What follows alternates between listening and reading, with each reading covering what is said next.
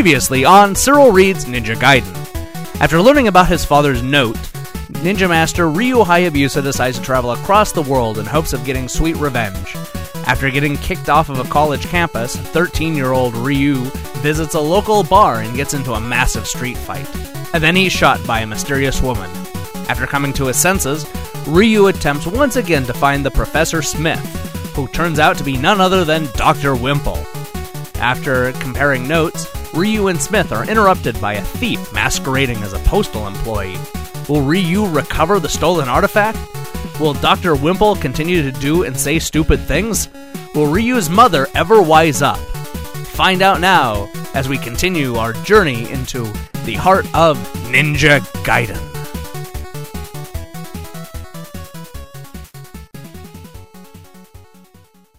Chapter 9 Get him, Ryu!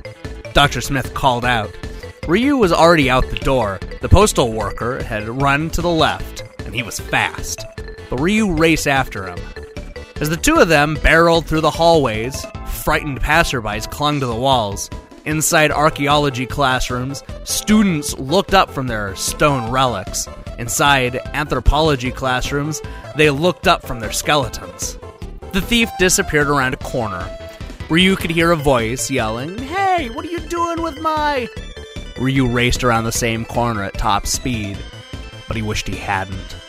He tried to stop, but it was too late. He slammed into a wide, wheeled cart covered by a green tarpaulin. The thief had pushed it in his path. With a deafening clatter, the objects fell to the floor from under the tarp. At the last moment, Ryu managed to roll away, the left, a human jawbone shattered. Behind him, a skull bouncing without breaking. A thigh bone just missed hitting his arm. When Ryu jumped to his feet, the floor was littered with pieces of ancient skeletons. The thief's footsteps clattered in the distance. The man who had just pulled the cart looked stunned. Before he could say a word, Ryu said, I'm with Dr. Smith. He tore off down the hall. Ahead of him, he was a building's lobby. Through the plate glass window, Ryu could see the thief sprinting across the lawn. He pushed through the door, his legs hammered the ground as he ran, but the thief was already through the main gate. The two guards were just looking at him, bewildered. Stop him! Ryu yelled. There was a squeal of tires. A black Lamborghini pulled away from a hidden spot behind the gate. It left a cloud of dust as he sped away. Ryu ran right past the guards, who still hadn't decided what to do. He reached into his pocket near his chest, his fingers close to a razor sharp shuriken, the ninja throwing star. It was small, but it was deadly accurate. He veered to his left around the dust cloud. When the car was in view, he let it loose. It was a powerful throw. The shuriken whistled as it sliced through the air. It disappeared into the dust cloud and embedded itself into the left rear tire of the getaway car. With a shriek of rubber against blacktop, the car skidded wildly. It turned a complete circle and crashed into a ditch by the side of the road. Instantly, the two front doors opened. The drivers bolted to the right into the desert. The thief emerged from the passenger side, holding the statue. Ryu pulled out the other shuriken. I never miss he called out. The thief believed him. Panic bleached his face. He dropped the statue and he ran. Ryu considered chasing him, but he didn't. The dark statue was his again, and that was all that mattered. He bent over to pick it up. The security guard ran up behind him. Who was that guy? One of them asked. Beats me, Ryu replied. He examined the car, memorized the license plate. He tried to steal a relic from the archaeology department. That was some display, the other guard said. You ever want a job, you ought to get in touch with our boss. Thanks, Ryu said with a smile. He walked back across the campus, holding the dark statue tightly. Back in the archaeology building, Dr. Smith's door was closed. Ryu knocked. There was no answer. Ryu hoped that he hadn't gone off uh, to a class or a conference or something. He tried the doorknob. It turned easily. Ryu opened the door. Dr. Smith was there, all right. on the floor, unconscious. Papers were strewn around him.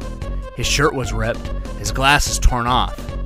In his right hand was a glass paperweight, a weapon he probably hadn't had a chance to use. Ryu rushed to his side. Dr. Smith! He called, gently slapping the old man's face.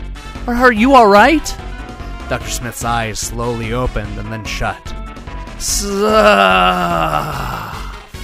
He moaned. What's that? Ryu asked, relieved to hear his voice.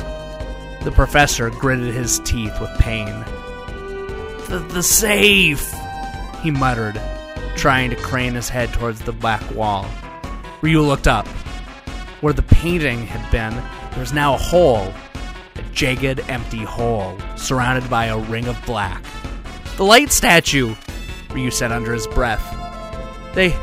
they took it. And Dr. Smith grimaced as the words eked out of his mouth. Who did?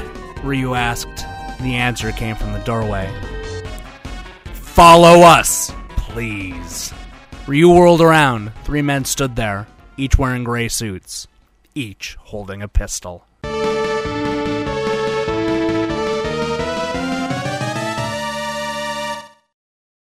Chapter 10 Where are you taking me? Ryu demanded for what felt like the 100th time. The handcuffs bit into his wrists as he was being helped out of the limousine. This way, came a gruff answer, which was exactly two words more than any of the three men had said during the entire trip from Galesburg. With a hand gripping each of his shoulders, Ryu walked reluctantly across the parking lot towards a low, long adobe window. They were in the middle of nowhere, a flat landscape of cactus and snakeweed. They went into the building and entered an elevator. An elevator in a two story building. Ryu wondered why they hadn't just taken the stairs. It wasn't long before he realized why. They weren't going up at all.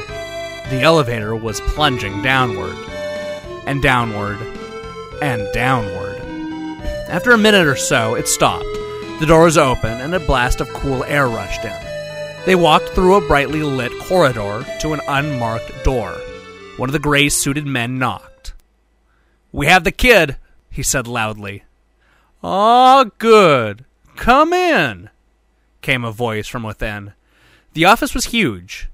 As Ryu was let in, he couldn't help but look around at the high tech gadgetry that festooned the walls rear projection video screen, monitors, holographic maps.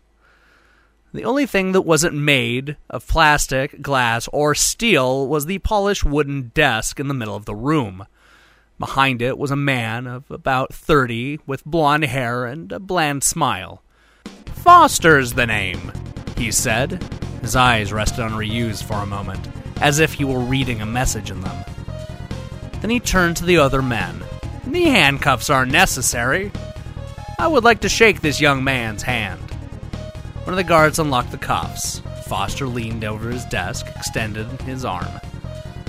Ryu didn't take it. Without a trace of surprise, Foster said, You handled the Jaquio men uh, with great skill, Ryu. Ryu narrowed his eyes. Where, where am I? He asked. What?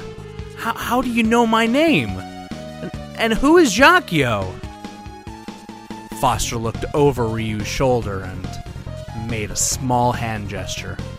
Immediately, the guards left the room. In answer to your first question, he said, you are in a CIA outpost with very few people have ever seen. In answer to your second question, I know your name because many years ago your father was involved with trying to discover something of great importance to national security. We tried to tail him, but he eluded our agents in the Amazon jungle. He just disappeared, as you know. Likewise, Dr. Wimple. Or so we thought. Ryu felt a shudder. How could this man be, be talking so coldly, so so businesslike, about his father? Foster began pacing. You see, the, the moment you made the plane reservation, it appeared on our computer files. For years, we suspected that someone in your family would come after Dr. Hayabusa. What we didn't expect would be that it would lead us right to Dr. Wimple in his, his new disguise. Your friend, Dr. Wimple, uh, slash Smith, has been a very crafty fellow. He's conducted his research in the Amazon using different names, sending other archaeologists. He must have suspected that someone was keeping an eye on him. So, so why did you attack him in his own office? Ryu shot back angrily.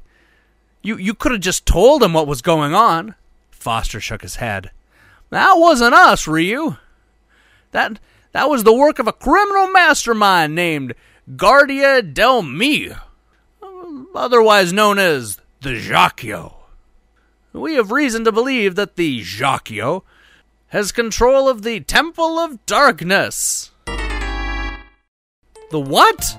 Ryu replied. It's where the demons live, inside a great formation. For years, we have been trying to get inside, but the Jaquio has thwarted us. He's amassed an evil power he can. He is performing rituals, training armies of impossible strength, all in a fantastic quest to take over the world. We believe he is determined to harness this energy of the demon when it awakes. But but he can't, Ryu said. The demon will sleep as long as the two statues are away. Exactly. And we have been trying to collect both of them for safekeeping. Years ago, we managed to get a hold of the dark statue. We planted it on you in hopes that it would lead to the light one. He sighed. We didn't suspect the Jaquio would would be on your tail. Wait a second. The statue was planted on me? A voice behind him answered. That's right, Ryu. Ryu spun around. Standing in the doorway was the young woman who had shot him. You! He said under his breath. You're working for. for. for them? Them is us, Foster cut in. We're the good guys, Ryu. But but she shot me, Ryu protested. For your own protection, the young woman said. As she walked towards the desk, she explained. Those men from the bar were dangerous. You were hopelessly outnumbered. My gun was loaded with tranquilizer darts. They dissolved in your skin without leaving a trace, but the shot scared off your attackers. I, I, I could have handled them, Ryu said. I'm a ninja black belt. C- couldn't you see it from my outfit? The young woman shrugged. I thought it was a high fashion statement. So you you brought me to the CIA headquarters and, and, and gave me the dark statue? A replica, Foster corrected him. We didn't want to risk anyone stealing the real one. But but we thought you might need something to, to prove your identity to Dr. Smith.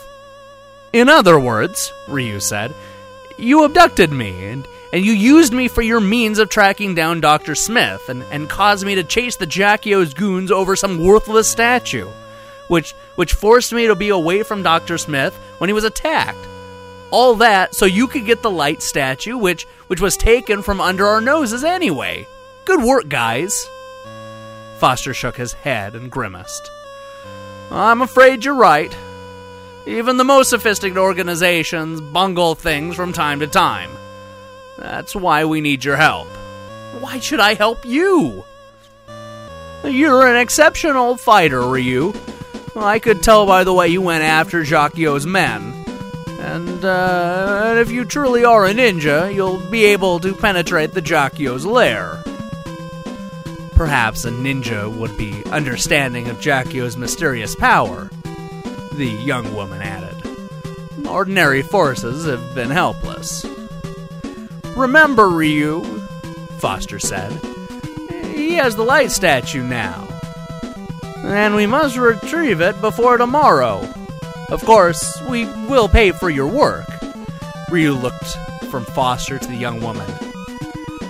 He had come to America to carry out his father's wishes, not to get involved with covert government operations, and not to be bought. What if I say no? Ryu said defiantly. Foster's face instantly grew cold. When he looked at Ryu. His eyes were like lasers. My young friend, he said, you don't want me to answer that. To be continued. And now, an open letter to A.L. Singer, the author of Ninja Gaiden. So, I'll admit, with Grand Theft Auto 4 coming out this week, my mind hasn't exactly been on Ninja Gaiden. Don't get me wrong, these two chapters were entertaining enough, but it's it's hard to compete against Niko and his badass bag of tricks. Maybe if Ryu killed a few more prostitutes, drove around the city drunk, and escaped a violent bank robbery, I might be more interested. But as it is, all we learn is that he's, you know, going to have to take part in some covert CIA operation or something like that. Wait, what? The, the CIA? And, and I love how everybody is so nonchalant about this magical demon that's going to be born out of these two statues and bring about doom and destruction. I'm sorry, but not even Agent Mulder is going to buy this one. Th- This this doesn't sound like a job for a ninja. This sounds like the job for a, the Justice League. Uh, they, they somehow expect this 13 year old kid, 13 year old kid, to lead the charge against Jaquio and, and, and do what dozens of well trained army men couldn't? Give me a break. This is the kid who was taken down by a single tranquilizer shot by a cute blonde. H- how on earth is he expected to, fe- to defeat pure evil? And seriously, if if you're going to go this far with the story, you might as well just add aliens and zombies. Hell, I'm I'm sure Dracula and the Wolfmen, you know, they could have been they could have used some work. Why why not the Loch Ness monster? I guess what I'm trying to say is that if you're going to introduce the idea of the CIA chasing down a magical demon, well, you, you might as well just turn this into an episode of the Twilight Zone or something. But that's not to say that this wasn't enjoyable. You know, I, had a good time reading this episode. The, first chapter was damn exciting, full of car chases, ninja throwing stars, and old men getting hurt. But at the same t- at the same time, I'm, I'm a little torn. Uh, wh- while I while I love to see senior citizens get injured, my, my heart goes out to Doctor Wimple. Couldn't it have been you know the the evil dean of the school or something? You know, the the, the guy who was cheating on his wife with with a transsexual prostitute and hiring gangsters to take out all the men that were blackmailing him. Oh wait, maybe that's Grand Theft Auto. Sorry, I'm I'm I'm having a hard time keeping this all straight. I guess what I'm trying to say is that even with all this ninja action, my mind just can't stay focused on Ryu's plight.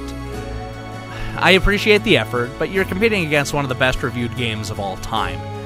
It's it's not your fault. 19 years ago, you didn't realize that you'd have to vie for attention with with tough-talking gangsters, extreme bowling matches, and wanton violence. 19 years ago, Grand Theft Auto was nothing more than a than a silly Ron Howard movie from the 1970s. So, you know, don't worry. It's it's. I'm sure next week, uh, you know, when I'm when I'm reading you know, chapters uh, 11 and 12, I'll, I'm sure that I'll be I'll be completely over my Grand Theft Auto phase. Probably. Well, we'll see. Yours truly, Cyril Lachelle.